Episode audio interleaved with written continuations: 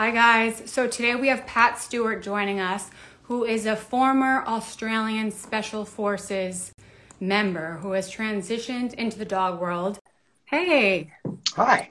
How's it going? Pretty good. How you doing? I'm good. What time is it over there? It is quarter past 10 in the morning. Well, good morning. Thank you.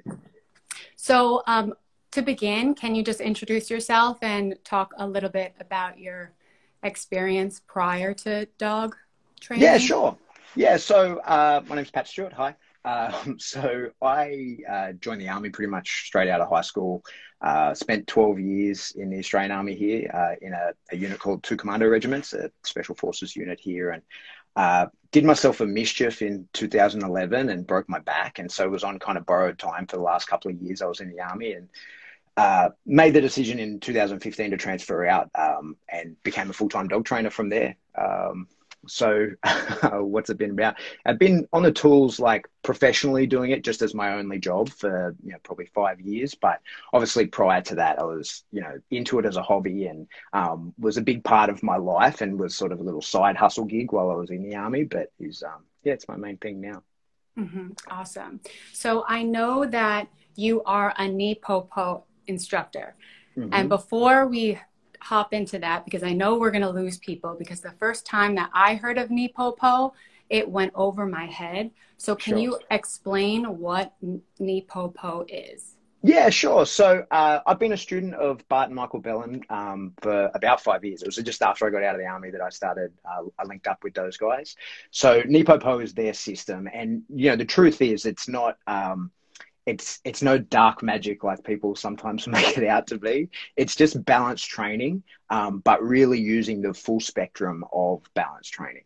Um, and a lot of people are training in NePoPo, like using a lot of techniques and uh, without actually realizing that. And they're not NePoPo people, but they're using their techniques. And and the reality is, the truth is, as balance trainers, um, we you know we uh, we're going to use motivational techniques to train the dog. Everybody knows that these days. Everybody's very pro positive reinforcement, and that's a you know that's that's legit. That's the way you should train a dog. The problem comes when the dog doesn't then perform these behaviors that you know for sure that they want to do. And the traditional method then is okay. We say, all right, now we apply the correction. Now we're going to you know compel the dog in one way or another. And the problem is that a lot of you know balance training prior to that doesn't prepare the dog for that correction, and so the dog doesn't actually know what to do with the pressure that we apply in that moment because usually people are using pressure in any form as a stopping signal along the way in their training. And so when the dog, you ask the dog to do something and it doesn't do it, applying another stopping signal is not likely to make the dog do what you wanted it to do. It's going to, you know, further stop the dog from doing anything. So NePoPo is just remembering that and remembering to in, include some form of negative reinforcement in the learning phase. And there's mm-hmm. loads of way people do that. You know, there's you know some people get right into it using negative reinforcement to teach. Some people it's a balance, depending on the dog and what you do. For me, you know, I like to start with puppies, so it's a lot of positive reinforcement, and then I have to somehow find a way to layer pressure over behaviors they already know. But the, the punchline is that if you want to be able to compel your dog using pressure when the dog one day doesn't perform the behaviors, then you need to have included pressure in some form of learning phase along the way so the dog understands, okay, I know that that's a compelling action to complete the task that I've been asked to complete. Mm-hmm. So that's that's NePoPo in a nutshell. mm-hmm. Okay, so to kind of to break it all down, I want to talk to you about an issue that I'm currently going through with Rika. Okay. So cool. Rika is very smart, uh, and we're training. I love to train. She loves to learn. But our a big problem that we're running into is when we're in the living space, and I'm going to put on her collar and her leash to go outside. And she's kind of, and we always train train this with positive reinforcement, treat, click, treat, click, click. But like it's because we we're always going outside. But now mm-hmm. she's being super stubborn, and she'll run away and like you know really make me work to put the collar on her to go outside. Mm-hmm. And she knows that you know the last resort will be me going to get a treat and having to give her the treat in order to get her to put the collar on. Yeah, so, yeah. Uh, help me. I think you know there's probably some layers to that. Um, uh-huh. So yeah, there's probably some layers to that. I think that uh, normally we would say that if the the collar, for me, you got to have some sort of window open, window closed kind of indicator that training is available, right? And so it would be if you're going outside that collar represents to the dog, this is your opportunity to go outside and we're going to do training or whatever it is that's going on out there. If the dog's avoiding the collar, then, you know, there could be multiple reasons why that would happen. But the first I would want to ensure is that the training is happening in a way where the dog wants to be a participant of that, right? Because if she's avoiding the collar, it's possible that, that she's like, hey, I don't want to be involved in that training, which seems unlikely. Um, the other thing that is you might have been quite well trained by her that she can manipulate you into the chasing game, right? Um, yes. And then the ultimate like uh, reinforcement for coming in, and that's what she's coming in to get, right? So like, I, it's probably, I mean, it fits totally. It's very rare to find anything in dog training that doesn't fit within anything that's doing being done well. It doesn't fit within the NePoPo template. But uh, a pressure at that time is probably not the right way to go. I would start, you know, showing that as more of a like the, the collar is a gateway to things that you want to do.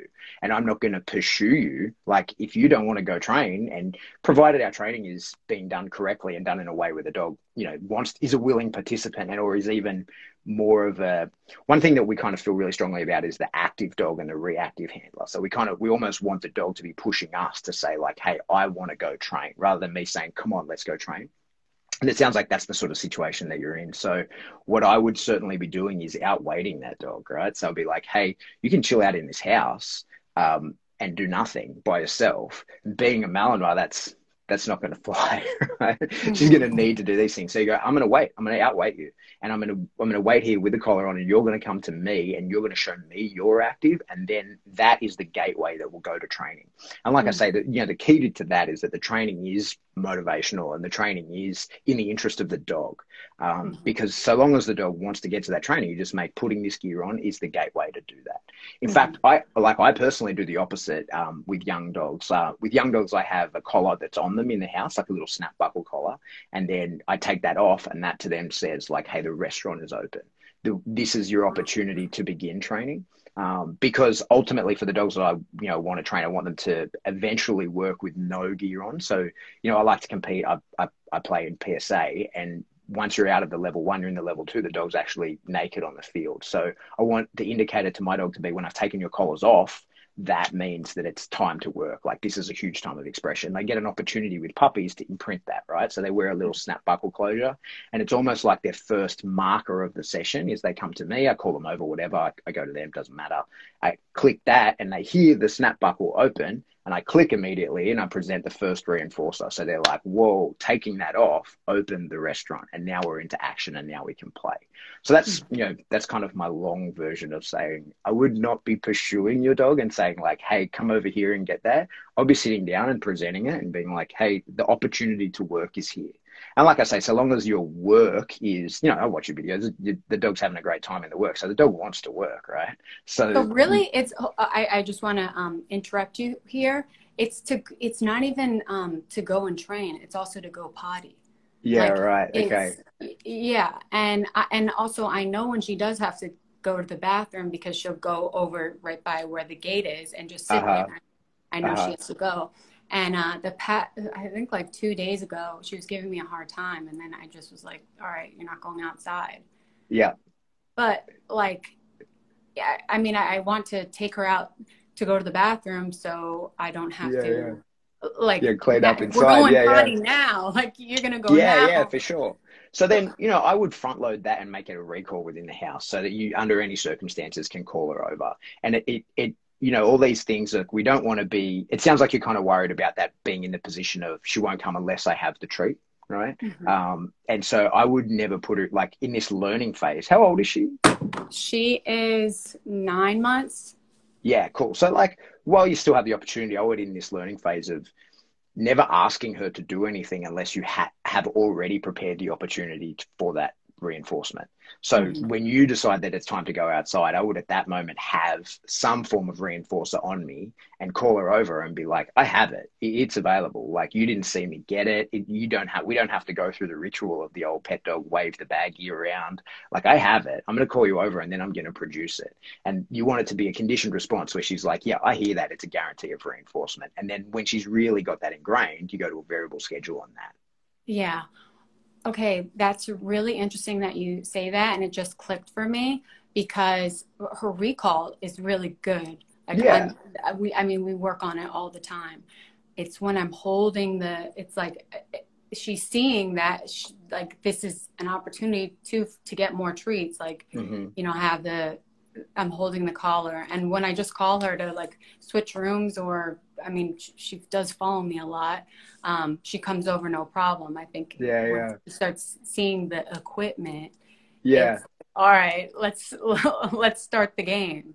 Yeah, and so you know, one of the things you would say, you'd say then that your dog understands that that that collar means that I'm just going to go out on a boring, go outside the potty, and I don't want to do that. Or, or I think more than likely, if I had to guess without having seen any of it, I would guess that she enjoys the the chase me around, try and put that collar on sort of game, right? Without yeah. having seen it, I'd, I'd be comfortable to make that guess. So I think, um, yeah, the way to be would be lots of dry reps. Like I think one of the issues that we have with dogs is we we we often really quickly teach something and then only use it when we actually need to use it. And so then the dog goes like, oh, okay, this is the real situation. I, I read the play prior and now I know what's coming. So using it sort of and changing the context so that she can't find the pattern. So you could carry that collar, pick it up from time to time and just pick up the collar, click, and then she'll come running over and takes the food, right? And then she's not going out. She's just continues to be free in the house. And you pick up the collar and you show it to her and you click and she comes over. And then eventually the idea is, you know, classical conditioning, new signal takes the power of the old signal. When you pick up the collar, she goes, You're about to click and she comes running over. And when that's ingrained, and that's when you can go to a variable schedule of that. And like sometimes you click and sometimes you don't. And what you want is to do that. Like if you're going to take her out three times a day, you want to do that 10 to 15 times a day and only three times does it actually result in the collar being put on and the dog being taken out so outside. And that way she never specifically goes like that is she can't be sure of the outcome. The only outcome that she's sure of is a learning phase where you holding the collar she sees that, you click, she comes over, gets reinforcement. And then the first few times you do that, there'll be this awkward, like, are you going to put the collar on me now? And you go, nah, like I just mm-hmm. was doing that. And then when you ingrain that, then you can go, here's the collar on, and now the food comes, right? So then it becomes a new sequence of like, I hold the collar, I show it to you, I click, you come to me, I put the collar on, and then you get the payment, right? And mm-hmm. so that's kind of a little bit outside the normal chain. Like normally we would say we call the dog over, the dog gets the collar put on, you click, and then you pay for that. But the click was bringing the dog to you, right? And now, mm-hmm. the, then the idea then is the dog's in this mindset of what pres- what follows the click is my reinforcer. My reinforcer is getting the collar put on, and then the food gets in. So that having the collar put on is part of the picture of reinforcement to the dog. So she's now doubly motivated, right? So when she puts a collar on, she'll genuinely have the feeling of like I was just reinforced. Like putting that collar on actually made me feel as though I got my reinforcer, right? Because it came after the ah. click and became after the click, but before the food was delivered. So that becomes a necessary step in there. And then, like I say, you go to a variable schedule of that and it actually will get strengthened. A lot of people get kind of worried when they say, like, I don't want to be doing that forever, right? Like, mm-hmm. you don't want to be going through that process over and over. And you don't have to. What happens is the dog then, like, that becomes a, you know, a conditioned response. The dog goes, right, this is what leads to that and then when you break that chain one day the dog's like whoa like that's not that's not what i was expecting to happen. And that causes a dopamine spike. Variability in reinforcement is what causes like big dopamine spikes. And then the dog will be like whoa every time you hold that collar, I should come flying over to you to find out whether I'm going to get reinforcement. And that will make it more exciting for her because it's not a guarantee of reinforcement. Sometimes we can kind of bore dogs a little bit by over reinforcing them, where it's like, yeah, you definitely get it. Yeah, you definitely get it. And dog goes, yeah, I know what it's going to be. But when they're not always sure, that's when they come flying. And that's like, am I going to get it or not? Mm-hmm. Okay. Makes so sense. that should work. We'll yeah. Yeah. Um, so just to recap, um, I'm going to go get the collar, call her mm-hmm. over, click reward, not put it on her. Do that mm-hmm. 10, 15 times a day, mm-hmm. but only yep. go out three times. Yeah. Yeah. Rough. Yeah. That should work. Right. And then you build that pattern. You're just coming over to get your reinforcer and she'll come flying. Okay. Awesome. So, um, next thing I want to touch on is um, just why corrections are so important when we're working with our dogs and um, uh, motivating our dogs and correcting and yeah how does it all work? I think yeah so i think you know you kind of answer the question in the word why is a correction so important is that we're making the dog correct right? And so a lot of the times, the things that we're teaching the dogs, it depends on you know the purpose of the dog, right? So even a pet dog, a lot of the little tricks and cool behaviors a dog might have, we would say there's no reason I would ever want to compel those behaviors because they're just little fun things, right? Fair enough, no worries. But at some point, there's a behavior that every dog needs that is like needs to happen when it's going when you need it to happen. And let's say in pet dogs, that's a recall, right? For example, the dog must come back when you call. Un- not negotiable. If you want to be able to take your dog off leash, it must be able to come back. So the idea of a correction then is that I will, this is a behavior that I absolutely must have happen and I must layer in the ability to make you correct because if you are wrong, then it's potentially dangerous for the dog, right? So that's the idea of the correction is we make the dog correct.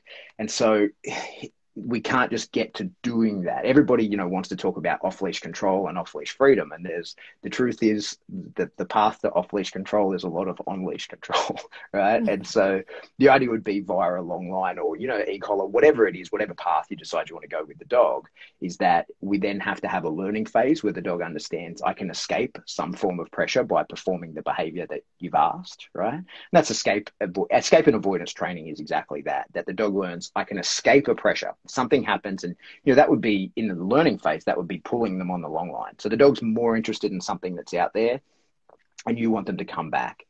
Let me go back a step and say of course we want to teach everything that we can motivationally right? So of course it's easy to teach a positive recall where we say like hey i have something that you want over here. Come to mm-hmm. me and you can get it right and that's fine so long as the motivational maths adds up. So what if you if you can reward your dog from a 0 to 10 if it has hobbies and interests of things a 0 to 10 right? If you have food and to your dog food is a 7 out of 10 but there's another dog or a bird that's flying past or whatever that's out there and that bird is a 10 out of 10 you don't have a recall, right? Because mm-hmm. you're holding a seven, the dog's chasing a 10, and you say, hey, come get this seven. The dog goes, no, there's a 10 over here. That's not happening, right? Mm-hmm. So that's why we would always want to layer some form of pressure so that if we find ourselves in a circumstance where the motivational maths just doesn't add up, we have a way of saying to the dog, like, hey, but you have to. I can devalue what's out there, right? I can make you want to avoid doing that. So we start on the leash, right? So the dog knows how to come back. We put them in a position where they're likely to, but not guaranteed. And we, we call them. And if they don't, we literally hand over hand drag them in, right? And it's mm-hmm. like, here, take your reinforcer that's available to you, right? You escape the pressure of me pulling you in by getting to me. Take the reinforcer, which you never really wanted anyway, but I'm going to offer it to you. And then your real reinforcer is you get to go back to whatever it was that you were doing out there right? Mm-hmm. so it's not like i took you know the thing away from you that you're out there interested in. It's that i i gave you something else. I, I, interrupted your access to that other thing. I gave you something else and i let you go back to it right? So then ultimately that would be the dog is escaping the pressure because you're pulling them in. And then eventually what happens is you call the dog and the dog goes i know she's only got food and that that's a seven to me and that I'm doing something that is way more interesting to me and that's a 10 over here. But I also know there's no way that she's going to let me stay out here.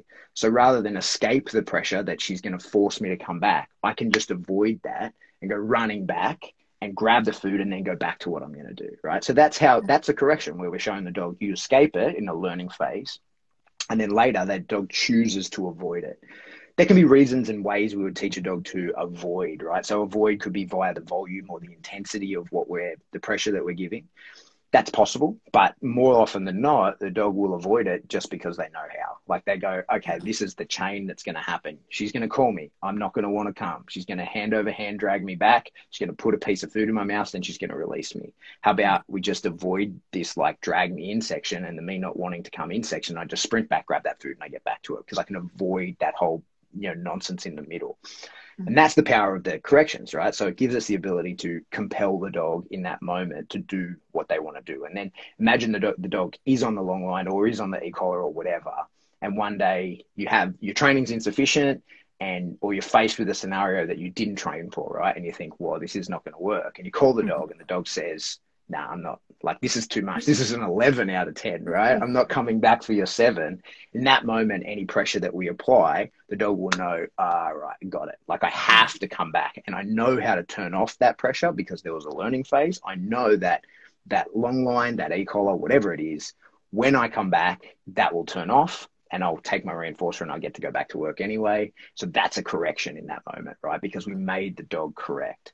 And I think you know, to, that's my long answer for why correction is important is that some of the things we teach our dogs, we absolutely need them to do it because the circumstances that we put these dogs in is not natural, right? Like if you live on the farm and the dog runs around, does what it does, and comes back for dinner at night, maybe, then yeah, maybe you don't need to correct your dog, right? If the dog just mm-hmm. lives super harmoniously in where it is. But the positions we put these dogs in, the corrections that we give them, the compelling actions that we give them, is to help them navigate a world that they're not built for, right? So we need to be able to tell the dog, like, hey, I know this doesn't seem intuitive to you that you should do this right now. It doesn't seem like the thing you want to do, but I need you to, right? Mm-hmm. And leaving that till the moment where you really need it to happen is not going to work. You need to have a learning phase. You need to teach the dog that pressure so that the dog will do it and know how to turn that pressure off because there is a learning phase. And in that moment, it will work rather than just scare the dog or shut it down.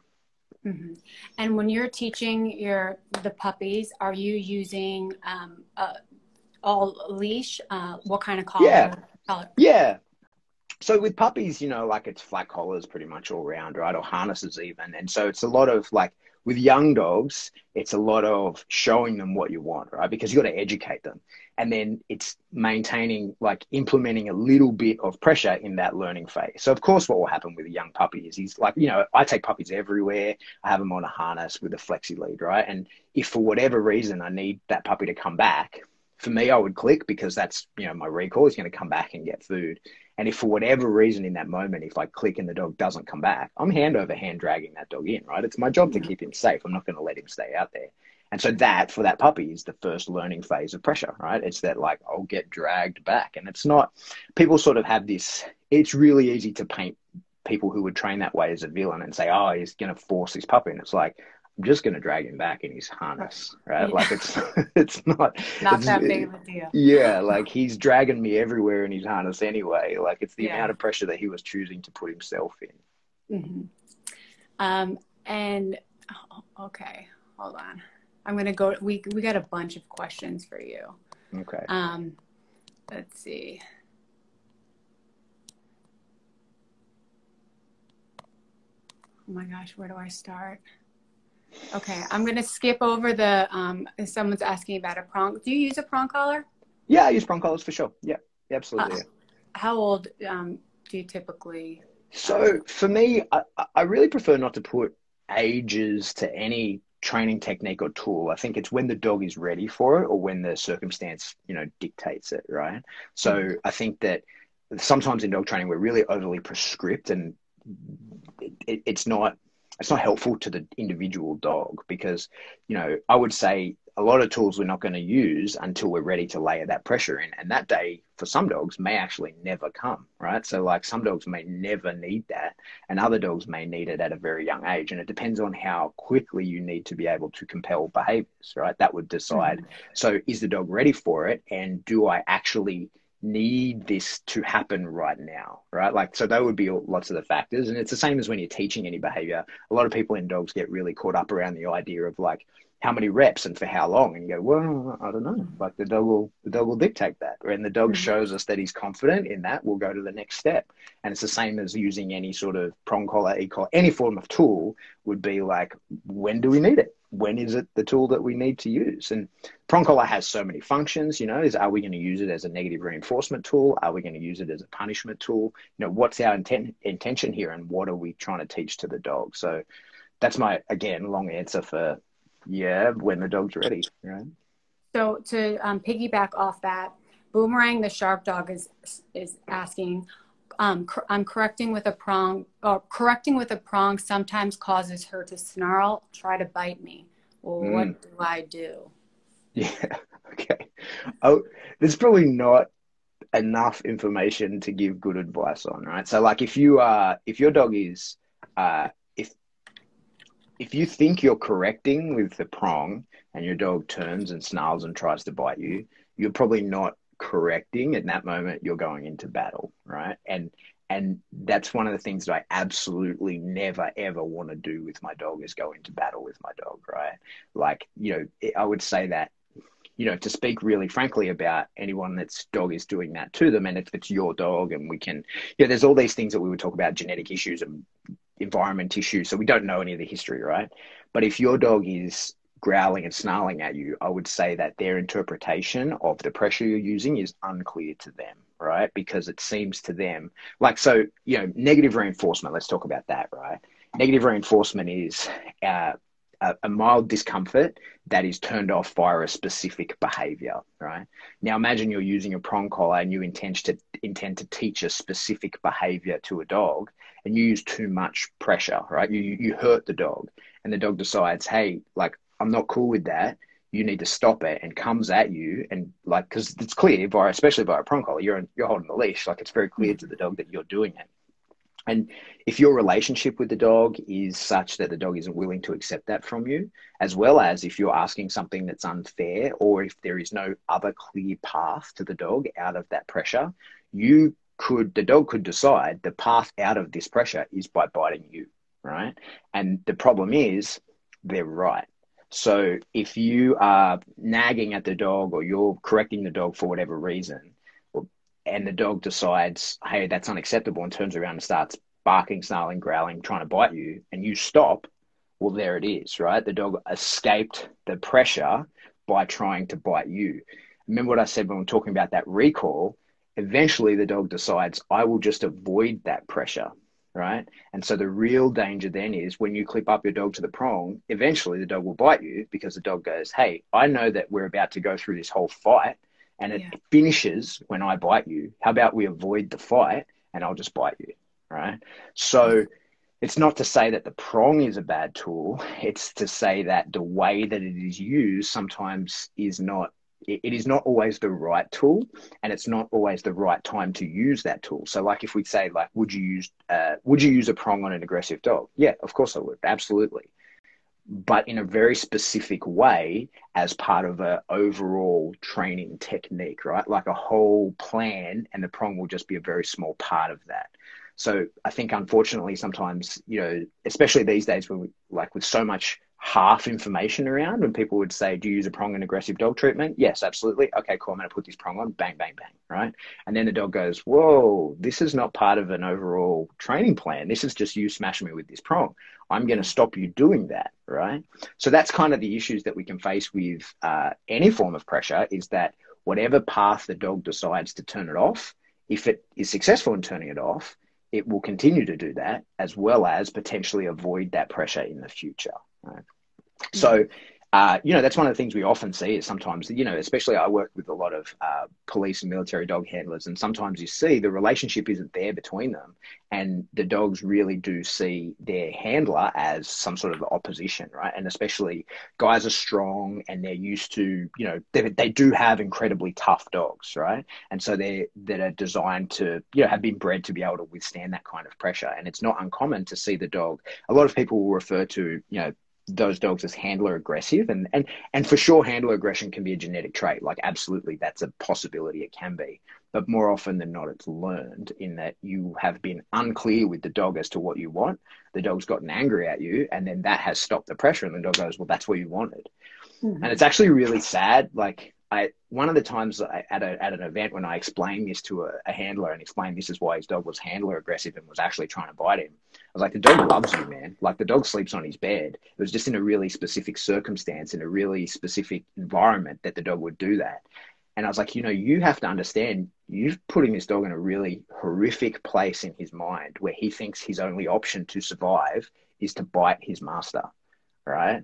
So, but like that, that will happen. That if if he's convinced he's trying to kill me, and for whatever reason this is the circumstance that brings that on, if that's the decision the dog has made, and he decides he's gonna, the only way to turn that off is by biting you. You have to sort of put it yourself in that dog's shoes and think, what a horrific situation to be. You're the person I care about and love the most in the world. And we work together, we spend all day together. But in this circumstance, I have to bite you or you'll kill me, right? Yeah. If that's what the dog has decided. So we've got to use all these kind of things really uh, intentionally and you know with a clear purpose. And like I say, any form of pressure, like especially most of this, like the people involved in NePoPo, we get asked to talk about these sorts of things, and it's I'm happy to talk about corrections and why they're important and all those sorts of things. But we have to remember that it's just one piece of a big picture of training because to just whack a tool on a dog and go straight to the correction you can't do that because you can't make a dog correct when you haven't taught him anything in the first place, right? Remember that was the, the cornerstone of it is we're going to make the dog correct. So we can't just go to doing that. We've got to develop a relationship. We've got to show the dog what we do want. And then we can say, hey, man, I don't want you to do that. And the dog will go, yeah, cool, got it. Because like I like you for starters, and you have shown me paths to success elsewhere in the path. Uh, in the past, I believe you. There's a path to that now, and I'll, I'll, take that path rather than just having a fight with you over this one thing I want to do. Mm-hmm. So for for boomerang, um, what do you think is the best approach? Do you think she should take off the prong? And yeah, so I would leave that prong for a little while, and you know, like I would have to talk to her for an hour to find out what the real issue is and the circumstance and everything in which it's going down. I would hate to give advice that, especially in aggression, I would hate to give advice from a, a comment that would almost, you know, lead to someone being bitten. But I would definitely get in touch with a trainer that would look at that whole picture. And mm-hmm. and certainly if you like one thing, I like really powerful dogs. Like that's my shtick. I like dogs that are willing to bite people and are willing to bite their handler and are willing to go to war. As a result, I never want to actually go to war with them. Like I want mm-hmm. to I want to manage them in a way where they clearly see we're a team and we're yeah. working together. We are not like to those kind of dogs that are happy to bite you. I'm like, hey, we are working together, my man, and I'm going to give you some inputs, some of them physical, that are going to help you succeed with me because I never want to have to get into a battle with the dog. No way. Mm-hmm. You know, of course that happens. There's moments where the dog, you know, that always happens, but it's it's it's never the path that we want. Mm-hmm. All right. Uh, Are we getting strong? Never not chasing cats. Yeah, we have a bunch on. Um, okay, we have a couple um, reactivity questions, but uh, okay. let's go with this one. My dog's never not chasing cats. Help. Okay. Yeah. Right. So the, there's a lot to understand there, right? Like I'd say that the dog is probably not never not chasing cats, and so you know with a, a, a, predatory chase type issue like that, right? There's a lot of there's a lot of aspects that could go into that, and and and we would talk about a program that would involve some form of differential reinforcement of other behaviours. We would need to reinforce when the dog is not chasing cats, which would be at some points, but be in the presence of the cat, and then like with that, we we would then if if pressure was what they're asking about, like so they're going to use a prong collar, we would then need to know have you taught an alternate behaviour? So what you could do, and certainly what I have done with my own dog and cats, because my Malinois is loves to chase cats every opportunity he gets, is that the cat to him is a trigger for a behavior. So in the, I've taught him a behavior, and for me, the only place he would experience a cat is like walking the streets. So for him, he has a, a heel that's not his competition heel. So he has a you know a flashy competition heel he does on the left. He has a flat kind of walking down the street loose leash walk on the right right? So to him, the presence of a cat is a trigger to perform that behavior. And so he sees a cat and he's like, hey, that is my command to perform that right side heel. And that has been first taught absent the cat, then in the presence of a cat at distance where he he sees I make sure he sees the cat, then I give him that command, right? New signal, the cat, old signal, the command. And then I use whatever amount of compelling force it was to get him into that position. I reinforce him when he's there, right? So then that becomes, and then the, if he were, if we're walking down the street and he sees a cat and he hits the end of the line, no matter what collar he's wearing, flat collar, slip leash, prong collar, doesn't matter. That pressure to him is a correction for not heeling on the right because the command was seeing the cat to heel on the right right? And so that pressure then acts as a, oh yeah, I didn't avoid it, I hit it, I took it, and now I've got to come back. I know how to turn that off by going into that right side. So that would be one technique for dealing with that predatory chase because I want predatory chase from you in other circumstances. I don't want to punish it away. The other option you would have then is to just punish the behavior away. So, like a lot of the times with predatory chase, depends on how committed the dog is to it and how much you can work proximity and control what it would be chasing. Is sometimes you can just stop progression altogether, isolate the dog, and punish for that behavior. And that, you know, for most people is probably the path to go down. But you know, the the specifics of how that would go again depend on your circumstance, your environment, your relationship, the training you already have with the dog, and your capacity to deliver that punishment. You know, where's it going to happen, and how how can you stop the progression, i.e., the chasing of the cats, right? Like that's the most important thing is that if your dog chases cats, don't let him chase cats. Like you have to stop that mm-hmm. and stop it physically, and like we would say that you know, stopping the progression of the behavior. Don't let him be before it's reinforced if a dog chases cats and catches them, you're in big trouble, right? Because that's highly reinforcing. And so, you know, you're really going to be motivated to do it again. And, mm-hmm. and especially with predatory chase stuff like that, a lot of the times they don't actually need to catch it. If you were to ask a dog why you're doing that, he wouldn't have a good answer for you. He's just like, literally thousands of years of evolution has led me to do this, right? So it mm-hmm. can be a difficult thing, not impossible, but a very difficult thing to get rid of. Almost certainly very, very difficult, bordering impossible to use just using some form of differential reinforcement. When people say that they're able to just use differential reinforcement in a chase situation like that, I would normally say, chasing probably wasn't that bad to begin with, right? And, mm-hmm. and so, because normally something that's hardwired genetically like that, no amount of positive reinforcement to another behavior is going to stop it. You're going to at some point need to say like, "Hey, man, you can't do that." He's he's and here's a reason to avoid it, right? Mm-hmm. Okay. Um, someone asked about um, uh, leash reactivity and then also uh, getting neutrality to strangers in public mischieve mm. us. Yeah. So, um, neutrality of strangers in public is is a, a good one. I, I raise a lot of puppies. I, I um, and I, I, I do the opposite of what people kind of say, and that like the working dogs that I'm involved with, a lot of people say, you know, never let anyone pet your dog, and all this. You should be the only source of. I don't mind that. Like I'm, I'm cool. Like I want my dog to find value in people. What I do though is like I don't let people reinforce my dog other than any sort of praise that they would give them, right? So when I'm out with my dog and people say, Hey, can I pet your dog? I'm like, Yeah, sure, right, go for it. And then while they're patting him, and I don't let it go for long, right? I just have it like a couple of seconds. I'll click or mark or whatever, and the dog comes back to me and takes reinforcement from me right? And so the end result is that my dog then sees people and is like, hey, I'm glad you're here but only because you lead to reinforcement from him.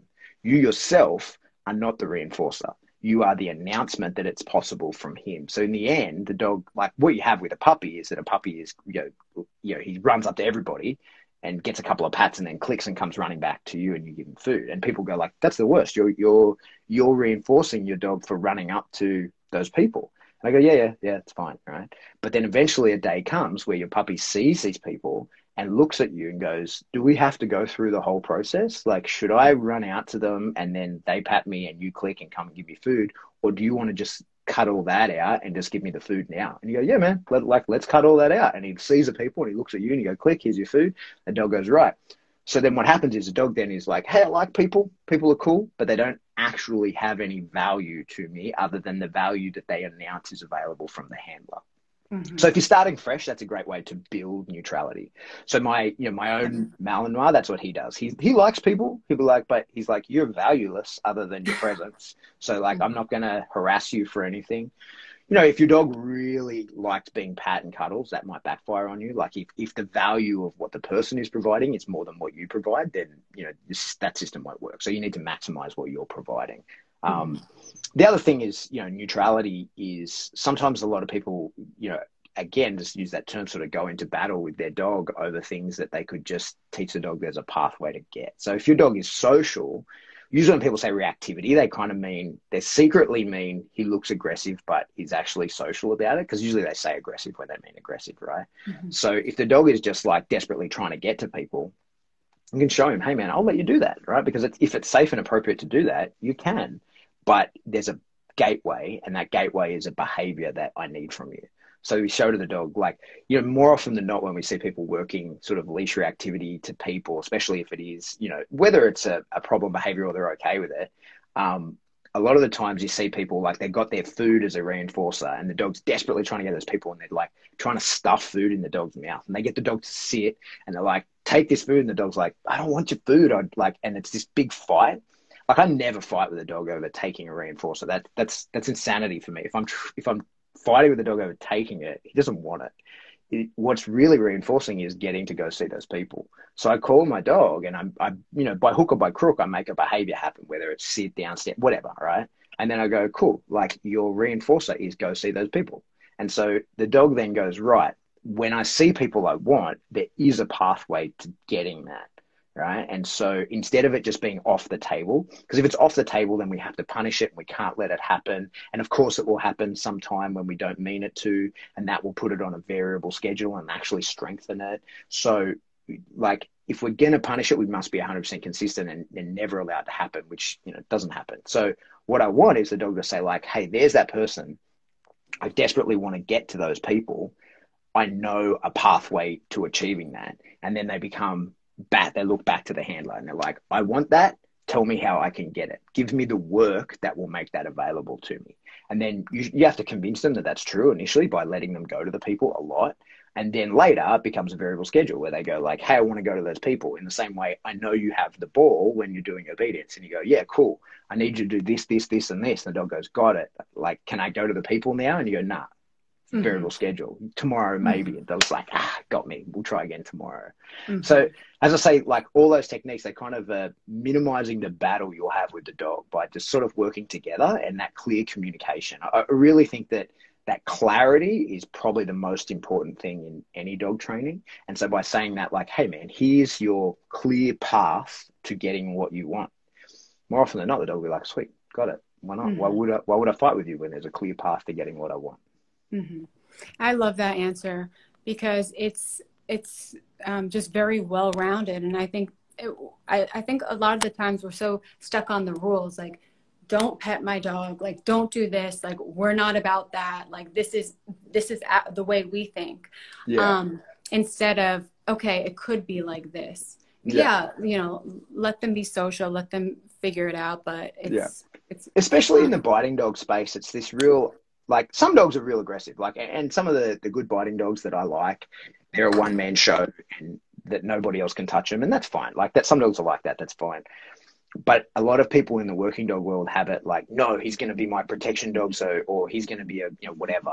No one can ever pat him. He can only see value from me. He must be aloof to other people and that kind of stuff. And it's like kind of building yourself some liability there, right? Like my mm-hmm. dog, he knows there's no, there's not that much value in people, and like he'll hang out with people. It's fine. He's kind of neutral to them.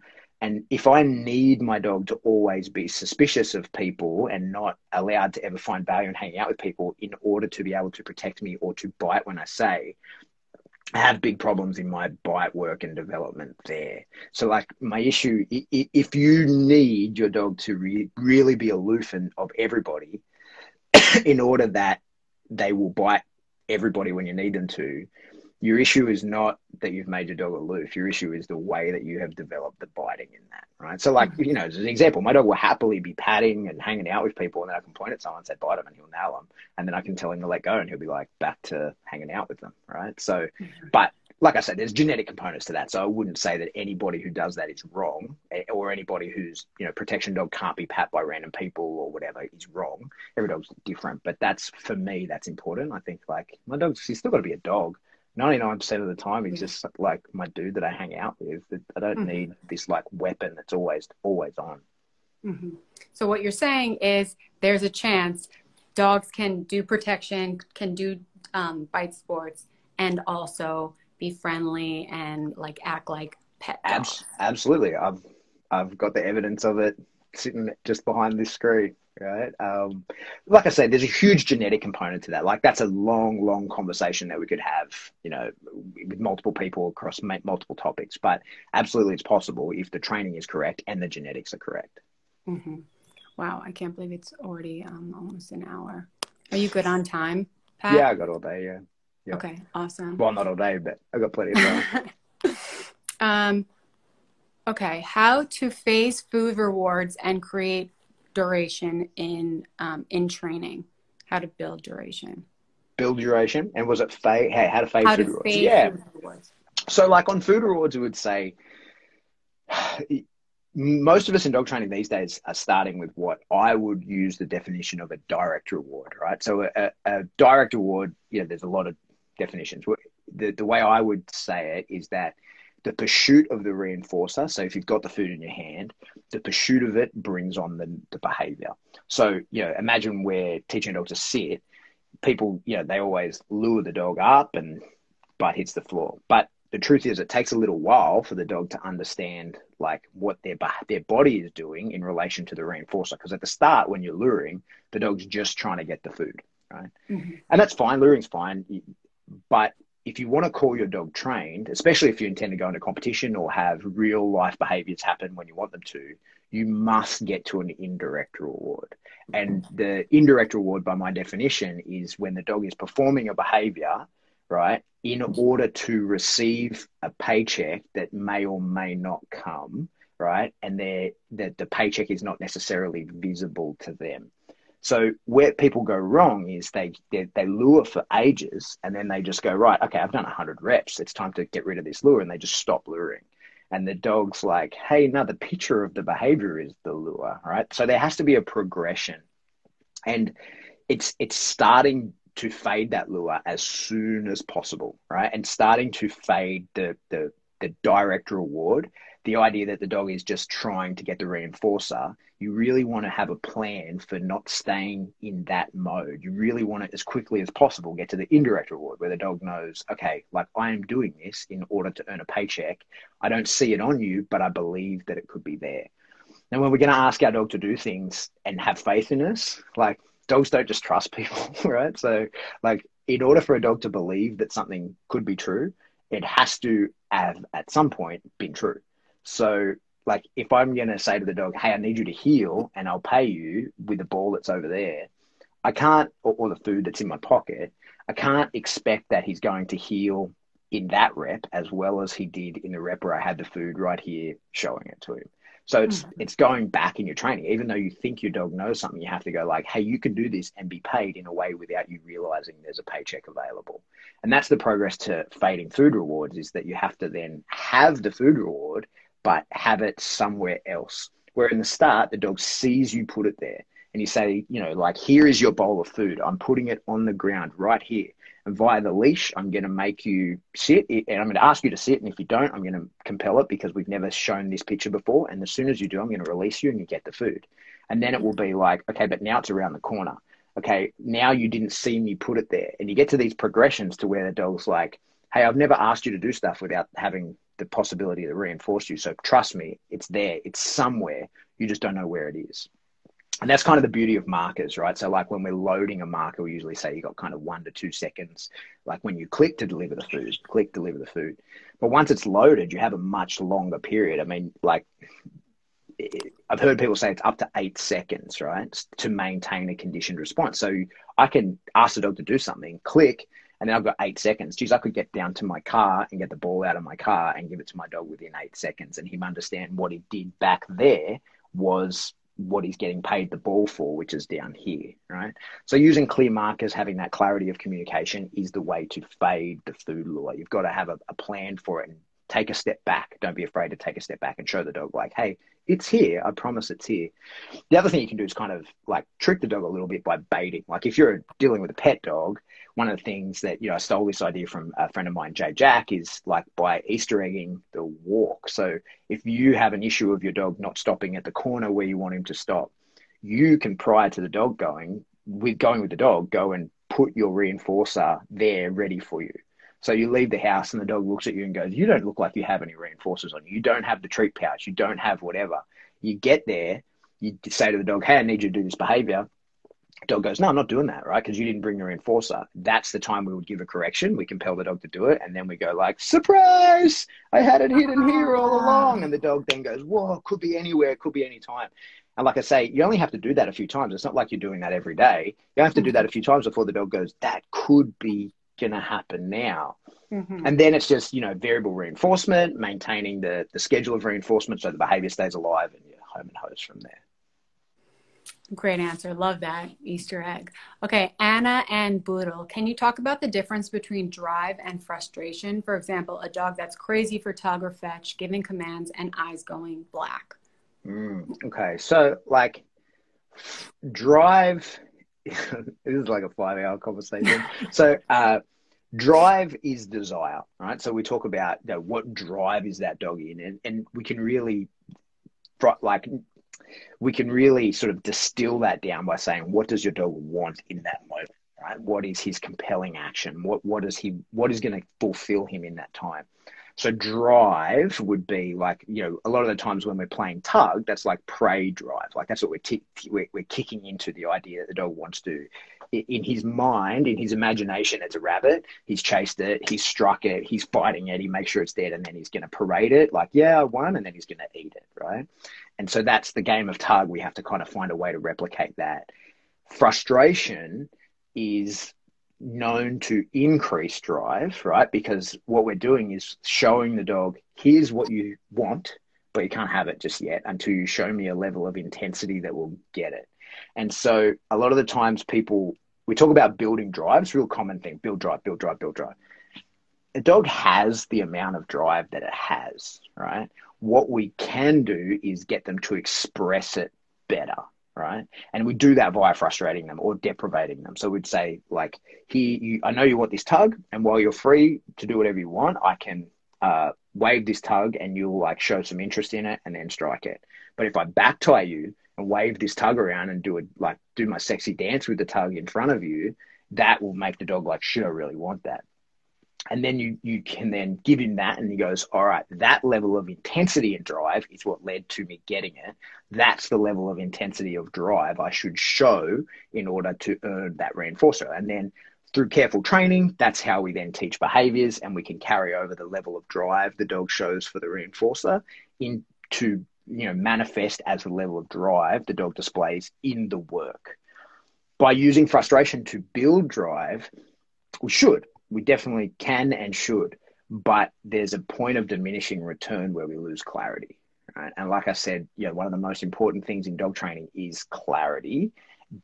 Clarity in communication between us clarity in the mind of the dog. You know there's that's a that's a that's an hour long conversation of what clarity is but once you lose clarity, you're probably not being very effective in your training anymore. And so by using two, like, and we see this a lot where, you know, particularly in the bite sports where we back tie dogs and we, we, you know, we're using the whip or we agitate them with the stick or whatever it is to really get them as high as we can there can be a point of diminishing return. And for some dogs, that point of diminishing return is because we go so high in intensity that they don't have any more and they go, oh, well, I give up and I'm not going to show you that intensity anymore and start to go down. And if you were reinforcing in that moment, then the dog would be like, oh, okay, I shouldn't show my maximum intensity. I should just scale it back down a little bit. So that's a problem. But with some dogs, we go like, this is a usable amount of intensity that's good and clear. And then we can go past that into you've lost your mind and what happens from here is not going to actually be helpful in our training. And we want to surf around that that top right? Like where it's still useful but not that where the dog loses clarity. Mm-hmm. um, so managing that can be really difficult. And if you like i say the big you know big part of everything we talk about in training is the sequencing classical conditioning. So if you regularly put your dog on a back tie and work him to the point of frustration where he loses his mind eventually the moment you put him on that back tie, he'll lose his mind, right? Because whether you try and frustrate him or not, because he's just a conditioned response. When I get clicked up here, you're about to do the thing. I'll I'll I'll give you the show.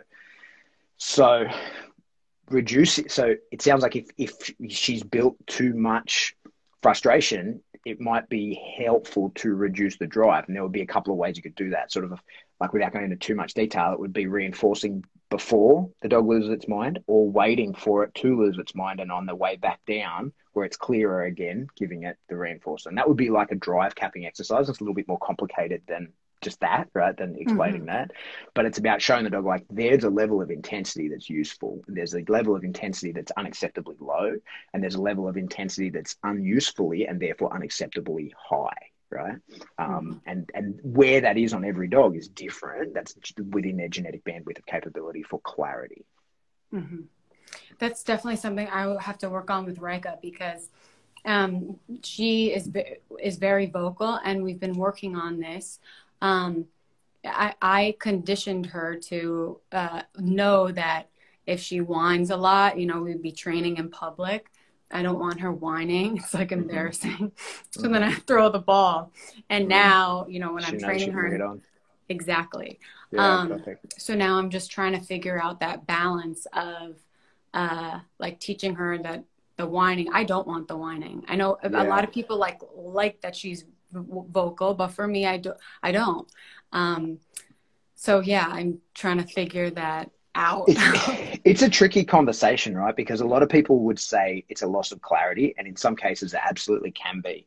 Um, mm-hmm. And in other cases, it can absolutely be a learned behavior and in in others it can just be the dog likes to make noise right? So like my own dog for example is a noisy dog. He in he's vocal. He enjoys barking. Barking is self-reinforcing to him.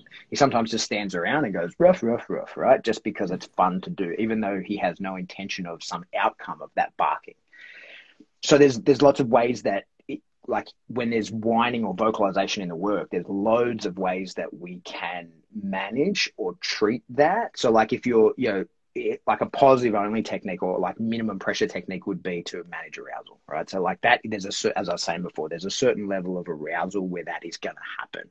And if you wanted to just, um, you know, stay motivational and not ever tip into any sort of like, you know, negative consequence for it is you just avoid it. And so you slowly build that arousal level to the point where the dog is like right on the cusp of, you know, whining, eh, but doesn't. And then you reinforce and you train at that level. And that'll allow you over time to slowly inflate that balloon where you can stay below the level of arousal that causes that whining. That can be a frustratingly long process and very difficult because the issue is like the moment that you do by accident in build you go over that and there's a whining or a vocalization in one way or another, you've lost, right? And the session, you really, it's very difficult to do anything about that in that moment. The other would be, you know, managing arousal via the reinforcers and the environment, but also giving a consequence for it. And, and like, you need to show the dog in that moment. There's a consequence for tipping over into that level of arousal. And so cap yourself right? To keep you instead of me managing it via your access to what is causing that arousal you need to be in control of that yourself. And that would you know take on the form of like stopping the progression. Like you're no longer going forward. You're no longer doing this and isolate the dog. And then you could go into a form of punishment for it and whether that would be punishment be you know the pressure that you use depending on your technique and how you're going to do it, would determine whether that is uh, a negative reinforcement into the correct behavior because the, the picture of the correct behavior does not involve vocalization. So you might have to convey to the dog, hey, like you're heeling, for example, or imagine the dog sit in a sit, right? And you, the dog starts barks in the sit. If you were to for like apply some form of pressure and the dog that communicates to the dog, I want you to sit only, and sitting does not involve barking, right? So that can be really hard to do. You could do that via pressure, but you can also do it via sort of incompatible behaviors. So you can uh, manage it and hope that it goes away in those over arousing situations via an incompatible behavior, which I've done by like holding a pipe, for example. So, like, you can't bark or whine while you're holding a pipe. So I can get the dog to work and hold a, a, pipe in its mouth, and that makes an incompatible behavior. And over time, the hope is that the whining goes away, right? So that can work, not always, but can. And the other thing then is to punish it. And so you find a way to isolate the whining absent from the behavior that the dog's doing and go like, hey, you can't do that, right? And there's many forms and ways in which that would happen. So like all these kind of questions, they're never, I could give one answer where you say like, you do this, but that may not work. Then you're right? Yeah and and it depends with everything that the dog any behavior that we want to get rid of or cultivate all of it really depends on the mental state of the dog. Like where is that coming from? Like why is that dog doing that? And sometimes i don't ever need to address the behavior. I can just take away the reason the dog is performing the behavior and then it goes away by itself right? So there's there's a lot of you know, many roads lead to Rome, and sometimes the best road is the like squiggly one that goes all over the place because mm-hmm. the direct one can sometimes just sort of, yeah, we can stop a behavior or we can start a behavior, right? But it, the, the more successful one is the path of least resistance, where we say to the dog, like, "Hey, I want to work with you, man. Like, let's let's do this together. Let's find out why you're doing that, and see if we can fix that mentally rather than having to fix it physically." Mm-hmm. Well, thank you. I'll check back in with you in in a month to let you know how we're doing. um, Boris Pale, what are your favorite uses for the e-collar? Uh, so everything. Um, so ultimately, the e-collar is just a form of pressure we can deliver at distance, right? And so uh, there's not like there's a specific thing that I would teach with the e-collar. If I'm in a place where I'm using the e-collar, if I'm on a dog where I'm using the e-collar, uh, you know, ultimately, if you if you want your dog to be wearing an e-collar, a lot of pet dog people, especially in the states, if you can wear an e-collar just kicking around in the streets, which you know can't do where I am, um, you would ultimately want your dog to understand the e-collar can take on the form of a correction, right? So that the dog does exactly what you want, has total off-leash freedom, and complies to your behaviors, not just because he really wants to, but because you've shown him motivationally, but also because you know you can show him that an aversive will come if you don't perform these tasks. And the idea is that we want that into every single behavior. So, like, I don't have a thing that I teach with the e collar. There's no way I would say, like, this is the e collar thing that I teach. What I want to do is find a way to layer the pressure of the e collar over every behavior that I teach so that the e collar can be used as an aversive that the dog will want to avoid, or the dog can be used as a correction that the dog knows how to work through to perform the correct behavior in order to, you know, uh, avoid feeling that in the future. So there's loads of things you can do with the e-collar. I mean, everything from basic recall to you know empowering bite work. Like i can make biting better via the e-collar and and it's a i think it's sort of one of the most misunderstood and underutilized tools. I think that sort of limiting it you know of course an e-collar is at the top levels pain compliance.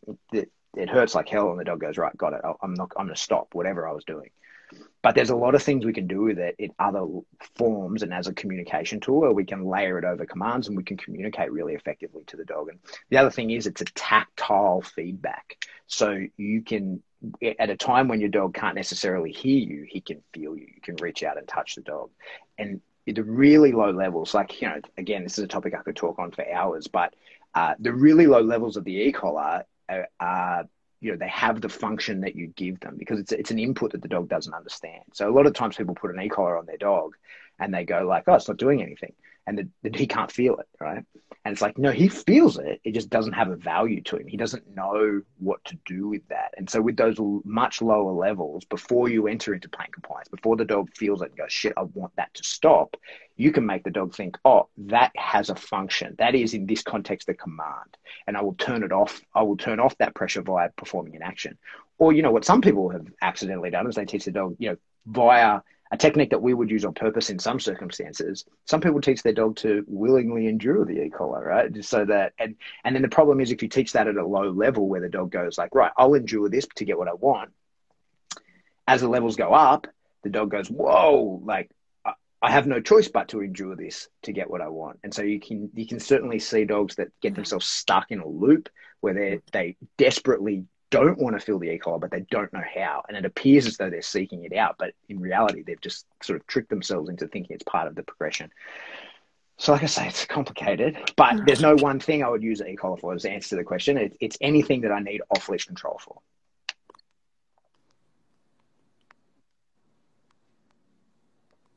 Okay, this is on could you discuss about the Chameleon 3 e-collars and the advantages of of buying it? Do you want to do this? Are you affiliated with the Chameleon?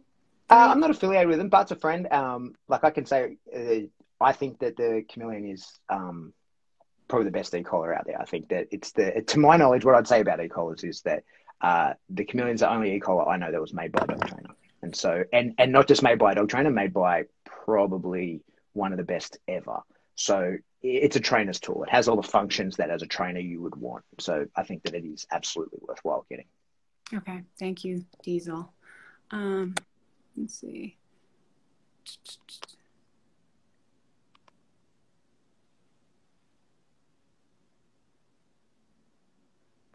Okay. Um, tracker uh, intimidation is intimidation normal with mouths. In this case, when mom and dog are by themselves, and once dog comes home, comes out to join tracker begins to bite mom. Wait. When mom and dad are by themselves, mom and dog, and once dad comes home to join tracker, begins to bite mom. Mm. I'm not sure I understand the question well enough to answer it. I don't okay. know who mom and dad are and who tracker is.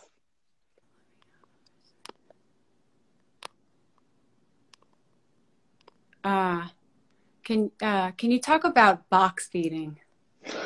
Yeah. Um, this is going to be a long one.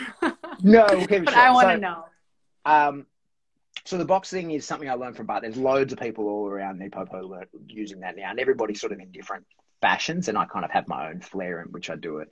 Um, and we kind of accidentally made it popular on the podcast in the early days. So I, I do a podcast. Um, you know, we're nearly, I think we're 160 something episodes in. But episode four was how to use this box, and you know, I probably wasn't as good at teaching it then, and I didn't realize however many hundred thousand people have listened to it. So I, I, I could have done a better job. And so there's better information out there. And if you go to our Patreon, there's really good, detailed, step by step how to use the box. But the idea of the box is that it's just a toughening technique. And so the idea is, the truth be told, is it's kind of like teaching your dog to meditate. And and and, and you know, one of the forms of meditation is that we, you know, people who are bad at meditating, right? They sit down and they go, right, like clear your mind. Um, don't think of anything. Focus on your breathing, right? That one thing you're breathing. And for a few seconds, they focus on their breathing and then they go, like, where do flies go at night? And then they go, oh, wait, no, I'm meant to be thinking about nothing. And they go back to their breathing. And then a few seconds later, they say, oh, did I shut the front door before I left? Oh, I shouldn't worry about that. And they go back to my breathing. And those people usually say, I'm bad at meditation.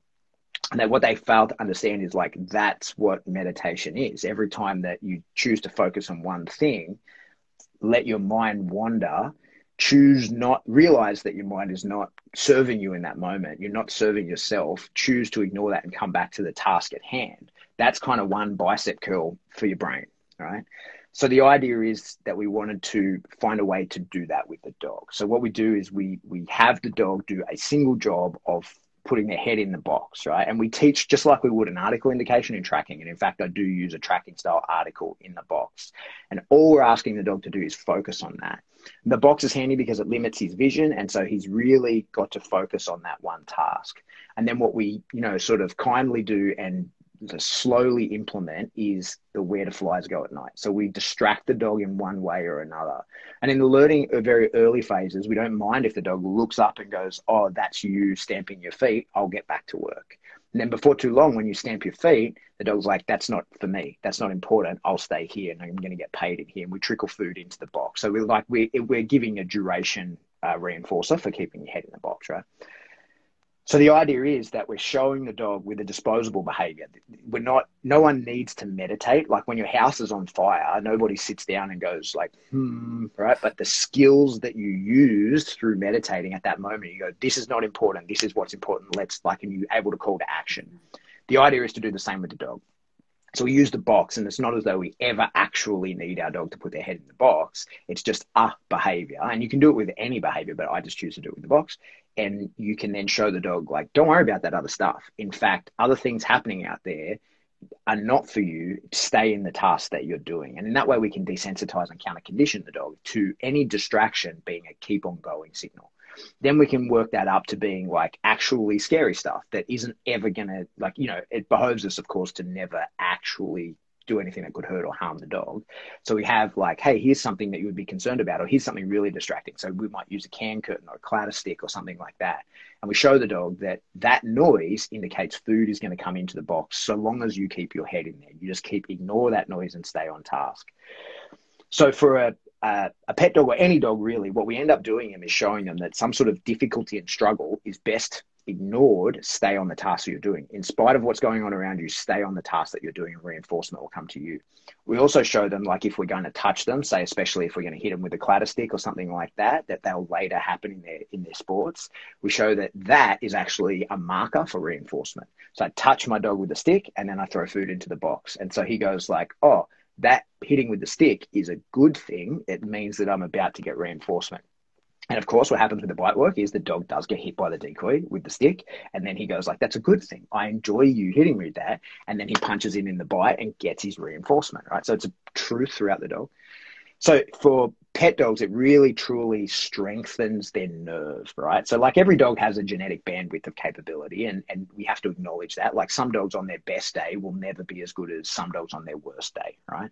But what we want to do is get their their ability to withstand difficulty, struggle, right, is to build that to the absolute maximum and have them almost enjoy struggle because they know the struggle will end and that that will lead to some sort of positive reinforcement. So you get these dogs that become much more uh, like what we're truly trying to build is just a better version of themselves. And now around the world, there's probably you know thousands and thousands of dogs that have been doing this box feeding. All of them, even people who don't follow my advice very well, and people who misinterpreted me and do all kinds of crazy things.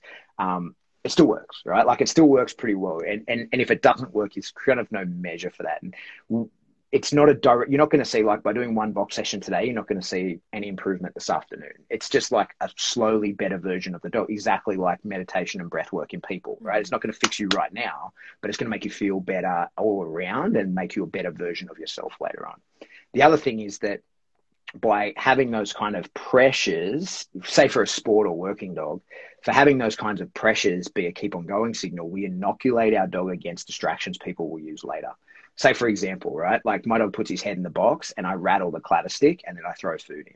Now, of course, as a puppy, I rattle the clatter stick. He's going to look at it, right? And I show that's not for you. And I, I show him, ignore that, keep your head in the box. So when I'm heeling now as an adult and some decoy rattles the clatter stick at my dog, for most people, that is a distraction or a motivator and the dog, they're going to lose their dog in the heeling right? The dog then goes like that, that rattling is for me that means I should bite because we only ever use the clatter stick in the bite work. Clatter stick, bite work, clatter stick, bite work. So that's what the trick, right? We're going to rattle and then the decoy is going to leave the heeling and go to the bite work. That's the whole point of why we do it. Well, in the box, if I rattle food in the box, rattle food in the box, I'm showing the dog when you hear that clatter stick, if you're already locked in a behavior, ignore the clatter stick, but it leads to reinforcement. So when I'm heeling around and the decoy rattles the clatter stick at my dog, he may as well be saying to the dog, Yeah, good boy, keep going right? Keep doing what you're doing. Keep heeling really well against your master while he's rattling the clatter stick trying to steal my dog. So it's just one of these sort of little tricks, you know what I mean? And it kind of got out of hand. A lot of people talk about box feeding, and there's a lot of people that think it's the dumbest thing in the world. And, you know, good for them, whatever, right? But it's got a lot of utility, and it's a behavior that uh, you get for free, and there's very little fallout from. And and like I say, there's not a dog I know that doesn't benefit from it in one way or another. Really nervous, kind of scared dogs will get better. It's not that they're going to be the best, but they will get better. Mm-hmm. And even if you have like my dog, who genetically is very strong he would have good nerves no matter what happened to him. It's handy because I can inoculate him to things that will be used as a distraction against him later. Mm-hmm. So that's box feeding. Pat, can you? This is a personal request. Can you do an updated box feeding video? Yes, I have them there. So within our Patreon, so like I have an online course and there's heaps of box feeding stuff in there. And okay. within our Patreon, people can pay three bucks and they'll get access to the, the updated version. And it's me in front of the camera explaining it all there. But if you Google like there's so many people teaching it now. If you Google it and like even if so within the podcast dudes the canine paradigm we have a discussion group on facebook if you get in there and search box feeding you'll be you'll be busy for three days reading and watching mm-hmm. all the videos and seeing all the information on it so there's heaps of resources out there or you can pay three bucks and watch me do the video mm-hmm. awesome I, I, mean i think box feeding uh, would be good for everyone that submitted questions. yeah, and it's always like it's with all these reactivity issues and stuff. It's a piece of the puzzle. It's not going to fix your issue, right? Like it's just it's a piece.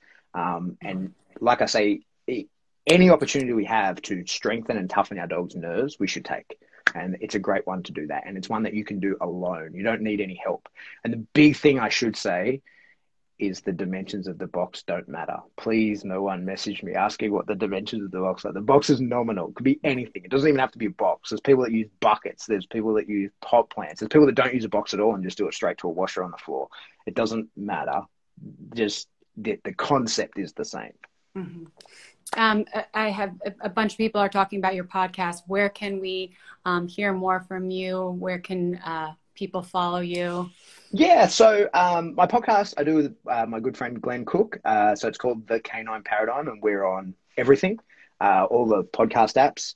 Uh, we have a Patreon that people can check out that's got really technical information in there. So the podcast is sometimes us just waffling to each other, um, sometimes interviews, and sometimes you know technical dog training stuff. But the Patreon is just mostly quite technical dog training information. Three bucks a month gets you access to that, or you can pay more depending on what information you want.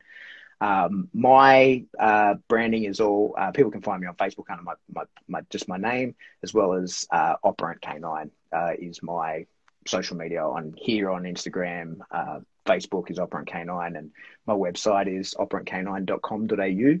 And on there, I have a couple of online courses. I have uh, a thing called the NePoPo Long Story Short, which is like a, a 40 minute video, sort of as quick and concise explanation of NePoPo and how it works, which is probably best for people who kind of understand dog training already and are just sort of looking for that, like how does it fit together.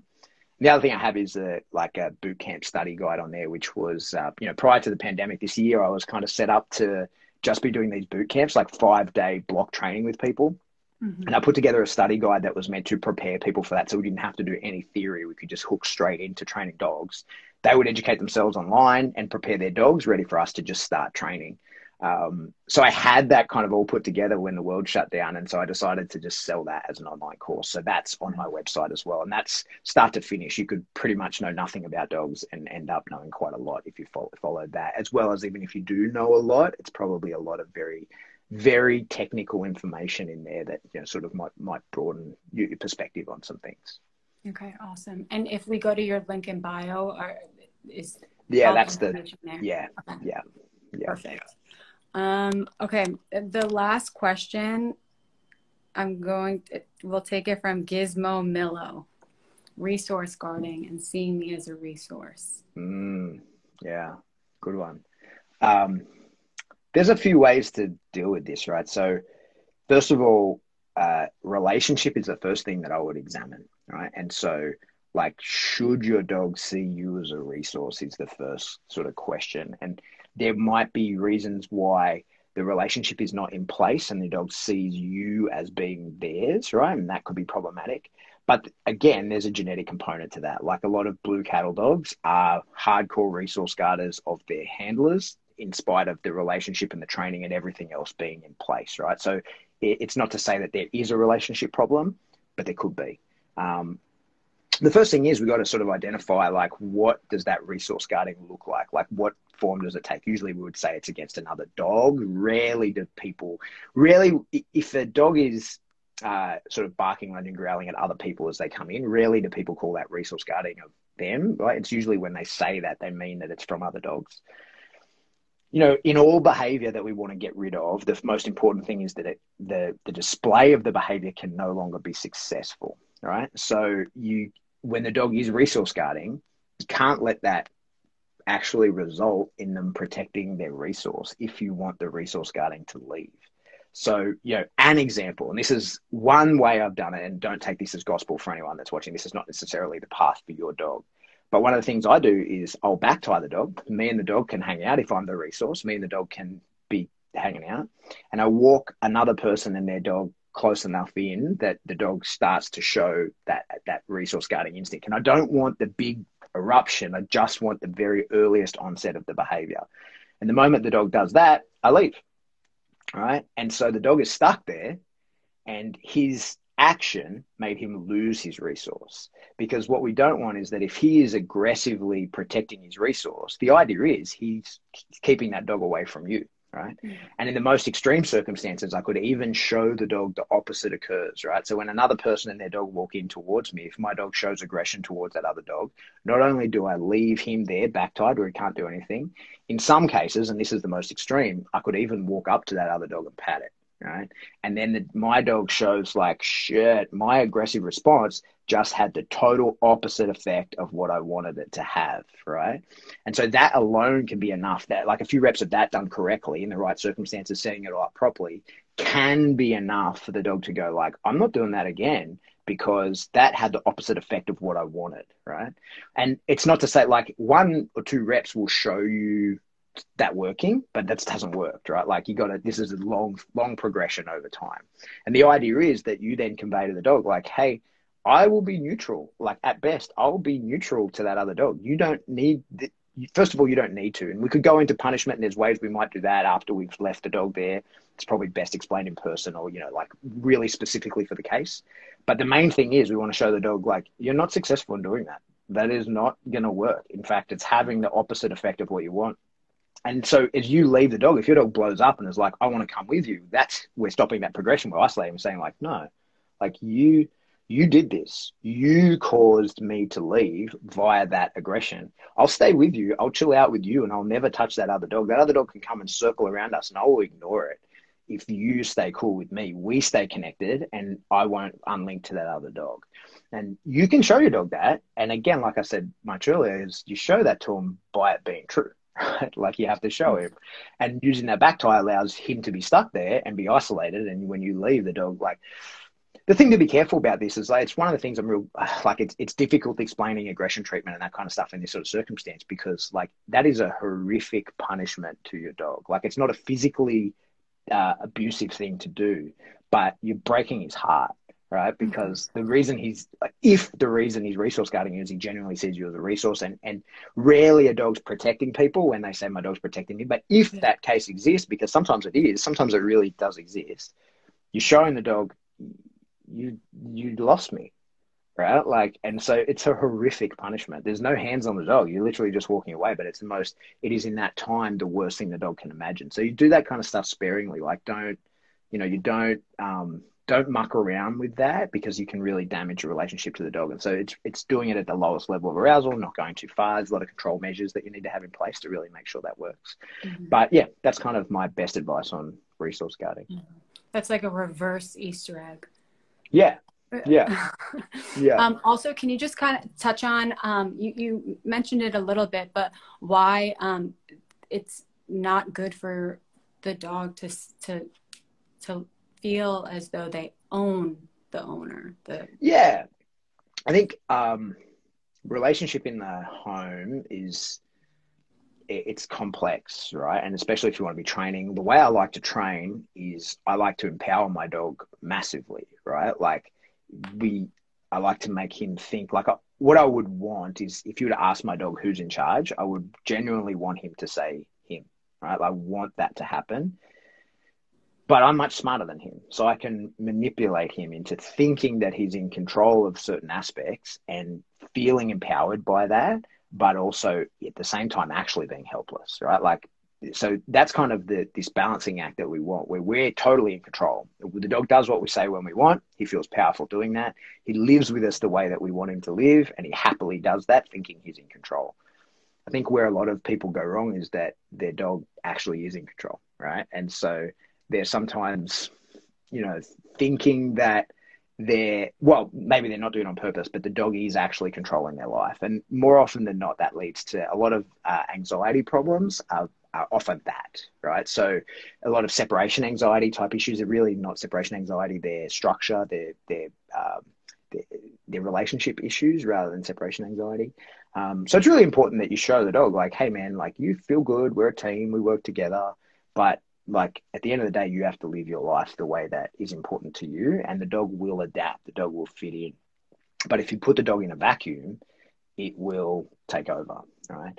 It's one of the interesting things. Like I don't think the dominance and that kind of thing. Like it's it's been largely outplayed in its role in training, but in life, it's it's undeniable, right? Like in the way that you interact, all those sorts of things. Like people are dominance is environmentally circumstantial. Like there's so many different parts of it. Like take for example, so I have two dogs, right? I have a Malinois uh, who is a big, powerful thug of a dog, uh, and I have an itty bitty Springer Spaniel, right? And she is dominant over him in the house, right? She controls him. She pushes him around. She enforces her will on him. She growls at him. She bites him if he tries to take a ball, like all kinds of things, right?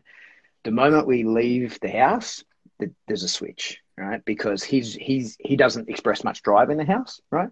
And so she does. But the moment we go outside, he expresses all his drive and it comes to a peak, and she knows mm. to just stay out of his way because he'll kill her to get the ball, right? Mm. In the house, she can walk up to him and literally pull the Kong clean out of his mouth and he just accepts it, right? She wouldn't dream of even chasing the same ball that he chases when we're outside the house, right? So dominance is a real thing and the same way you know like i don't fight with people online i don't do it. People can say what they want to me and i'm just like yeah cool got it right? I love fighting in real life right? So the circumstances of dominance can change. People can dominate me all they want on facebook and instagram i don't care. But in real life that's not going to happen. And so the same has to happen with your dogs. You have to set up that circumstance where it's like hey dominance really is sort of uh, a willingness to fight over a resource. That's basically kind of what it comes down to, right? And so if you are showing no desire over these resources or control over the resources, your dog will take control over them. And if you don't assert, like, hey, this is something I have and I'm smarter than you, so I'm going to put you away and I'm going to take it now, I'm not going to have to have that fight that I said I wanted to avoid. If you don't do any of that, the dog will go, well, clearly I'm in control here. And he will assume that he's a dominant one. And then, of course, he's going to enforce his dominance upon you in one way or another, right? And he will, com- he will manipulate you into getting what he wants via that. So, like I say, dominance is a real thing. It's not something that I, you know, play with much in training. Like I'm not going to say like you got to dominate that dog. Like that's not happening. But it's going to happen in your home, and that relationship and structure is going to be hugely, you know, based around that, right? Um, the other thing is as well, like a lot of dogs, if you put them in a position of dominance in the home, they're not made for it, right? Like very few dogs really want that, right? And but they'll feel a power vacuum when it's left, and you know, not that many dogs really see themselves or want to be the dominant dog like that. It's not. It's not like every dog's trying to raise the the pack structure. Like it's not like there's a ladder, like a corporate ladder they're trying to climb. That's just not how they mm. work. If that were the case, and lots of dogs were like that, they'd fight nonstop. But dogs typically get along, right? So uh, you you're kind of doing yourself your dog a disservice by letting it run rampant and letting it take over. A lot of dogs are not capable of that, and the aggression that you see, that like resource guarding that people will call it, is actually fear of losing like the pack. I can't control this pack. It's a lot like if people you know, if you got promoted into a position at your work that you weren't ready for, and then you're a bad leader because you're like, shit, I'm not actually up to this task, right? And I think a lot of people do that to their dogs. They're like, they, they make their dog feel as though they're in control because they let them run the house. And then the dog has a little meltdown internally because he's like, I'm not actually up to running this household. Like, I'm a dog, for God's sake. I, I can't control these people. Right? Yeah. Yeah. A good answer. I, I'm glad that we wrap with that. Pat, it's it's a pleasure talking to you. I have learned so much, and you have also um, given me so many different uh, ways of approaching. I mean, so many different uh, issues that we face, and just uh, my relationship with Rika. So, my pleasure. Glad yeah. I could be of help. I am definitely going to try out the box feeding. Yeah, give it a go. Yeah, nothing. Yeah. What's the worst that can happen? You waste some food. That's all. Definitely. So I'll post this. Um, thank you again, and uh, have a good good rest of your Monday. Will do. Thank you very much. I'll okay. see you out there. Talk to you soon. Bye. Bye.